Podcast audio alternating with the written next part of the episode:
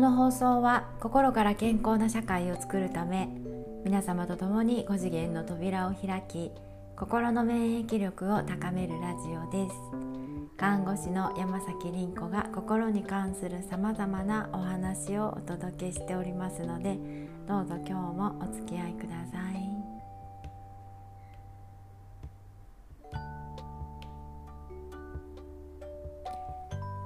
こんにちは、えー、今朝はですねちょっとサイトの不具合の方がまたありまして、えー、今日はなんかアンカーの全ラジオが止まっておりました。でねあのラジオのサイトってあの海外のが多くてですねとっても不親切なんですよね。本当こう日本人としてはびっくりするんですよね。あの故障とか復活とかねまあもろもろの連絡はツイッターの英語しかなくてですね自分でフォローして、まあ、知りたいことは自分で情報収集せよっていうなんかこういうことなんですよね。なんかヘルプを見てもうんなんか全然自分が欲しい情報は得られないしなんか問い合わせ先ないですしっていうねまあ最近その支払いシステムなんかもいろいろ使うんですけど本当なんかあのこっち側が使う側がちょっとなんかいろいろ創意工夫しなきゃいけないっていうねなんかこういう状態だなとかって思うんですね。まあ、だけどねこの至れり尽くせりがいいとは限らないんですよねこれね。皆さんどう思いますか？あの今日もねウェルネスナースのみんなと言ったんですけどねあの愛と依存っていうのは背中合わせなんですよね。愛と依存。あの医療のね抗がん剤治療とかね、うん、高齢者さんのこうなんか延命措置とかね。まあそして介護の 8O5O 問題 7O4O 問題なんかがそうですよね。あの最初は愛なんですよね。表面的には愛なんですよね。だけどその愛が当たり前になるとそのうち依存になっちゃうんですよね。そうそうそうそう。で依存を抜ける唯一の方法はね自立なんですね。もう自分を確立していくっていう。自立って自分を確立することなんですよ。じゃあまず自分を知らないとねっていうところですよね。はい。でですねあの今日はね皆さんにねお伝えしようと思ってることがあるんです。いや毎日ねありますね。でもね今日ねあのついに我が家に洗濯機が来たんです。あパチパチパチパチパチ。あのちょっと前にも話したんですが、えー、今年はですねなんか体が非常に変化のエネルギーを受け止めているのかなんかねもうめっちゃ乾燥してるんですよね。あの足の裏とか手とか。で体にもですねなんか10年以上ぶりぐらいかな。アトピーが出てるんですよね私ね。あの実は青青汁大好きでしてあ大好きじゃないですね。鼻つまんで飲んでたんですよね。青汁愛用者ですね。もう今みたいに健康食品がいっぱいない時青汁が冷凍パックで30個とか届いてた時ですね。救済の青汁ね。うんとそれのもう本当になんか初代の頃から飲んでたんですよね。結局20年ぐらい飲んで体質改善をしたんですよね。でそれとともにえっとまあ良くなっていったんですけどやっぱり飲まなかったら悪化するなって出るなっていう感じだったのが、えー、心のことをしてからですね心を整えることをし始めてから出なくなったんですよ。で青汁も飲まなくてよくなったんですね。不思議ですよね。そうそうそう。まあだけどね今年はなんか久しぶりにアトピーが出てましてなんかねお風呂で洗濯してると体の乾燥がもう半端なくてですね。で洗面所で洗濯しても今度手がガチガチになっちゃってこう今年初めて私は生まれて初めてです。ひび割れを経験しました。もうめっちゃ痛いですねひび割れって。本当になんか何か目に見えないものを恨みたくなるほど痛みってねなんかあの心を奪ってしまいますよね。まあ、なのでねまあ、ちょっとお洗濯やねお風呂とかね、まあ、洗う動作がちょっと苦痛になってきたんでついにね洗濯機をね購入しました。まだね使ってないんです。今日ほんとさっきあのつけてもらったばっかりなんですね。ちょっとまた洗濯機楽しみたいなと思います。あの手洗いをし始めてですねうん洗濯機を使わ使わなくなって、まあ、どれぐらい経つんだろう。何年かな？56年は経つかな？の絶対に手洗いの方が綺麗になります。てかまあなんかもうそのものだけじゃなくて心も綺麗になるんですよ。心も綺麗になるの手洗いしていると。あのだってねこう洗っている時に気持ちが入るからなんですよ。あこんなに汚れが取れたって思う時もあるしえもっともっとって思う時もあるしそこに気持ちが集中してるんですよ。で洗濯機でねお洗濯して自分自身がすっきりさっぱりすることってないですよね。あの一個用事が片付いたすっきり感だけですよね。そうでももう手洗いするとねめっちゃすっきりさっぱりするんです。もう体感であのすっきりなんですよね。でこれを失うのがねなんか私はちょっと残念なんでねなんか下着はやっぱりこうあのお風呂で洗いたいなっていう風にね思ってます。大きいものだけ洗濯機の力を借りようかなと。でですねあのね昔のね日本の男性っていうのはですねまあちょっとその洗濯の話関連なんですけど昔の日本の男性っていうのはねふんどしを昔ねふんどしでしたよね。自分で洗ってたんですよね。まあそこかしこの日本の本にはね書いてるんですよそれ。で私が訪問看護で受け持っていた90歳のおじいちゃん、えっと、元軍医さんだったんですね軍隊のお医者さんねなのでもう超硬派だったんですよ。まあ、おじいちゃんはおじいちゃんだしで10分ごとに同じ話を 繰り返すんですけどなんかシベリアでハスキー犬を食べた話とかっていうのをね散歩中にまあ3回とか5回とか聞くっていうね。で毎回私も「へえそうなんですか」っていう、ね、驚きをするんですけどね、まあ、だけどその人は最後の最後の時までねふんどしを使っていて介護施設ででもですね自分の部屋で自分で洗ってました。で私がそれを見てあの驚いて訪ねた時ですねなんかちょっと照れ笑いをしながらそれくらい当然やろうって言ってたんですよね。いやなんかねかっこいいなと思ったんですね。男性が自分のパンツだけは自分で洗う。人に触らせないって。ね。なんかね昔の日本はそうだったんですよ。男性の皆様はどうでしょうか？今日からお風呂で洗いますか？あの100均に行ったらですね下着用の物干し売ってますよ。はい。でねあのちょっとふんどしの意味をね、まあ、調べてみたらこれはまあ誰でもあのお分かりいただけることなんですがえー、ふんどしは下着として、まあ、陰部ですねそこを覆うことから、まあ、生殖能力を蓄えたっていうことを祝う象徴だったんですね。ふんどし祝いっていうのが日本にはあってで日本男児にとってはふんどしは大人になるための儀式だったんですね。ふんどしをつけるっていうのは。主に13歳から15歳のねなんかまあイニシエーションですね。はい。でこの儀式でですね、まあ、親近者を招いてなんか宴の席を設けるところもあったそうなんですね。でふんどしは、えっと、主に母方お母さんの、えっと、おばあですね。おばかもしくはいない場合、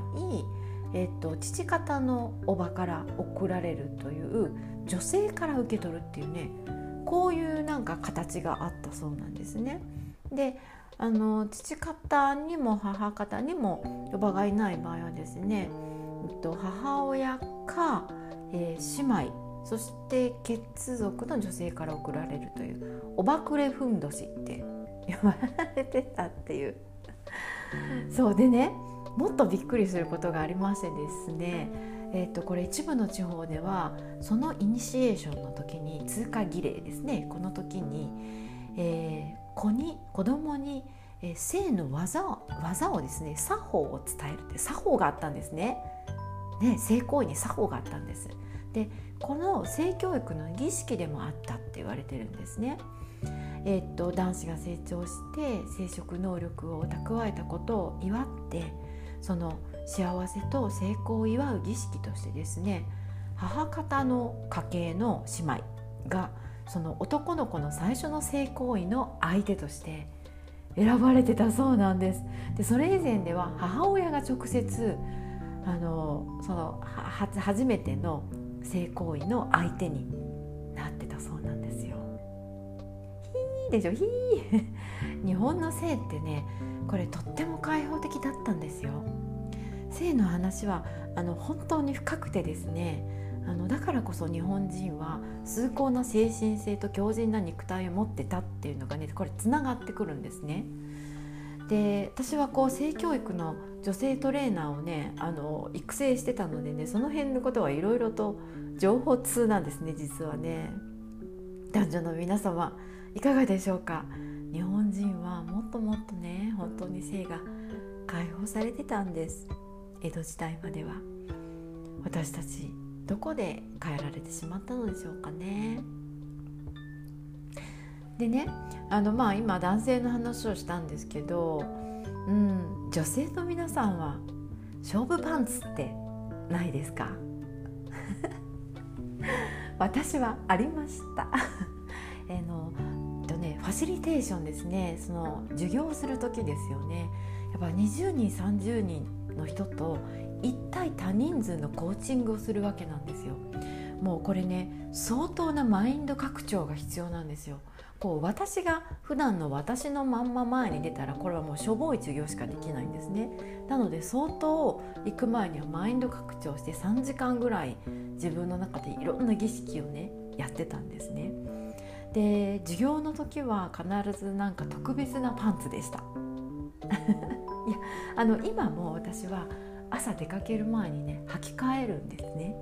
さすがにもうあの勝負パンツっていうのはないですけどね。でもやっぱり人と会う時には綺麗なものを履きたいっていうのを思うんですよね。だから日によっては何回も履き替える時も実はあるんです。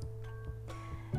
れねやっぱり仕事もそうですけど、まあ、一瞬一瞬のパフォーマンスですからねやっぱりその辺りがね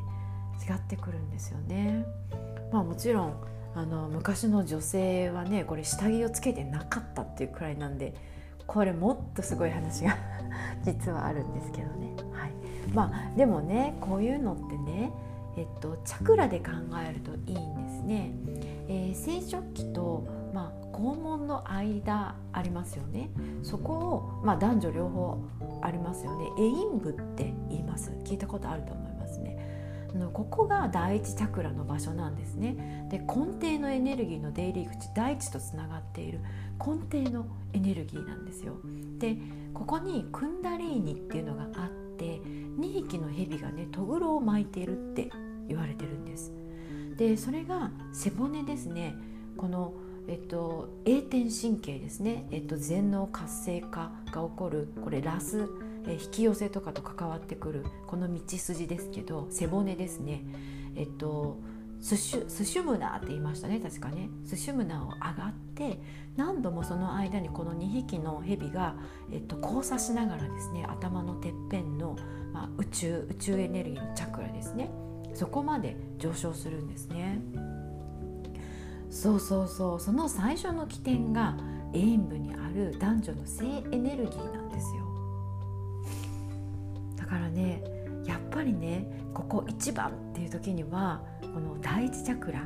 ムーラダーラっていうところに力を集めるんですね。キュッと意識を集めるんです。でそれがやっぱりふんどしでキュッと締めるとかね女性がこう勝負パンツ履くとかねこういうことなんですね。で女性はもともとパンツがなかったので実はそれが四六時中というあのこういうとんでもない力を持ってるのが実は女性なんですけどね。あの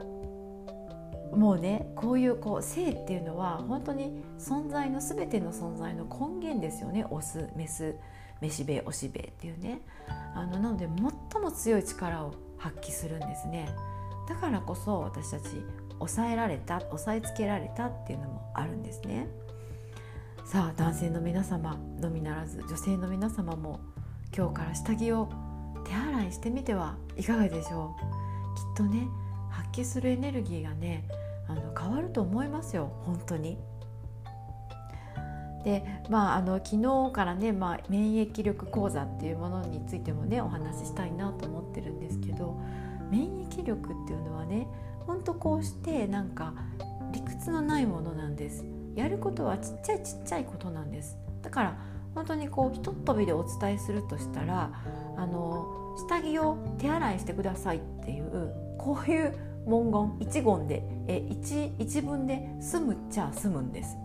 それが免疫力なんです。だけど今ってあの、ね、理屈がないとみんななかなかやらないですよね。昔みたいにあのこれをやれって言われて「はい」って言ってやる人いないんですよね。そうそう。だから私もこうして今理屈をねいろいろとお話ししてるんですけどね。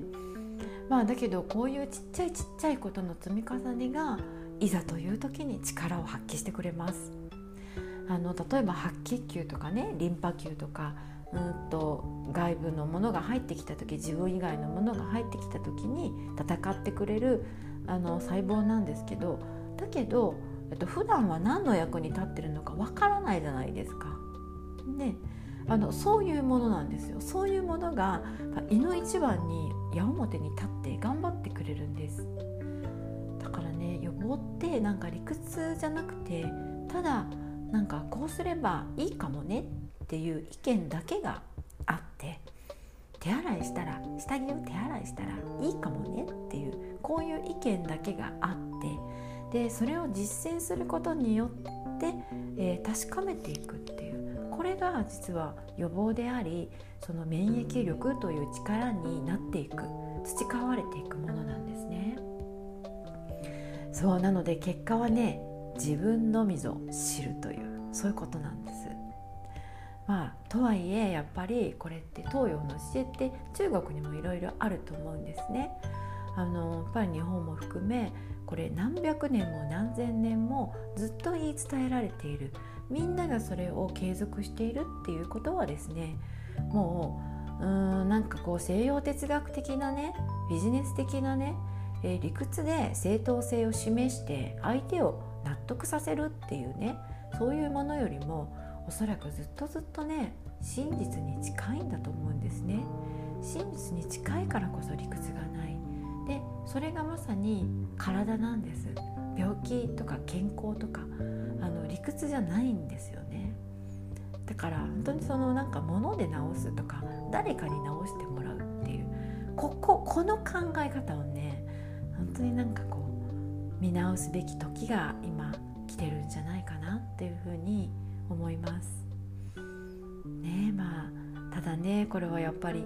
見えないものに気づくというこの力を持っている人にしかうん伝わらないかなっていうふうにも思ってます。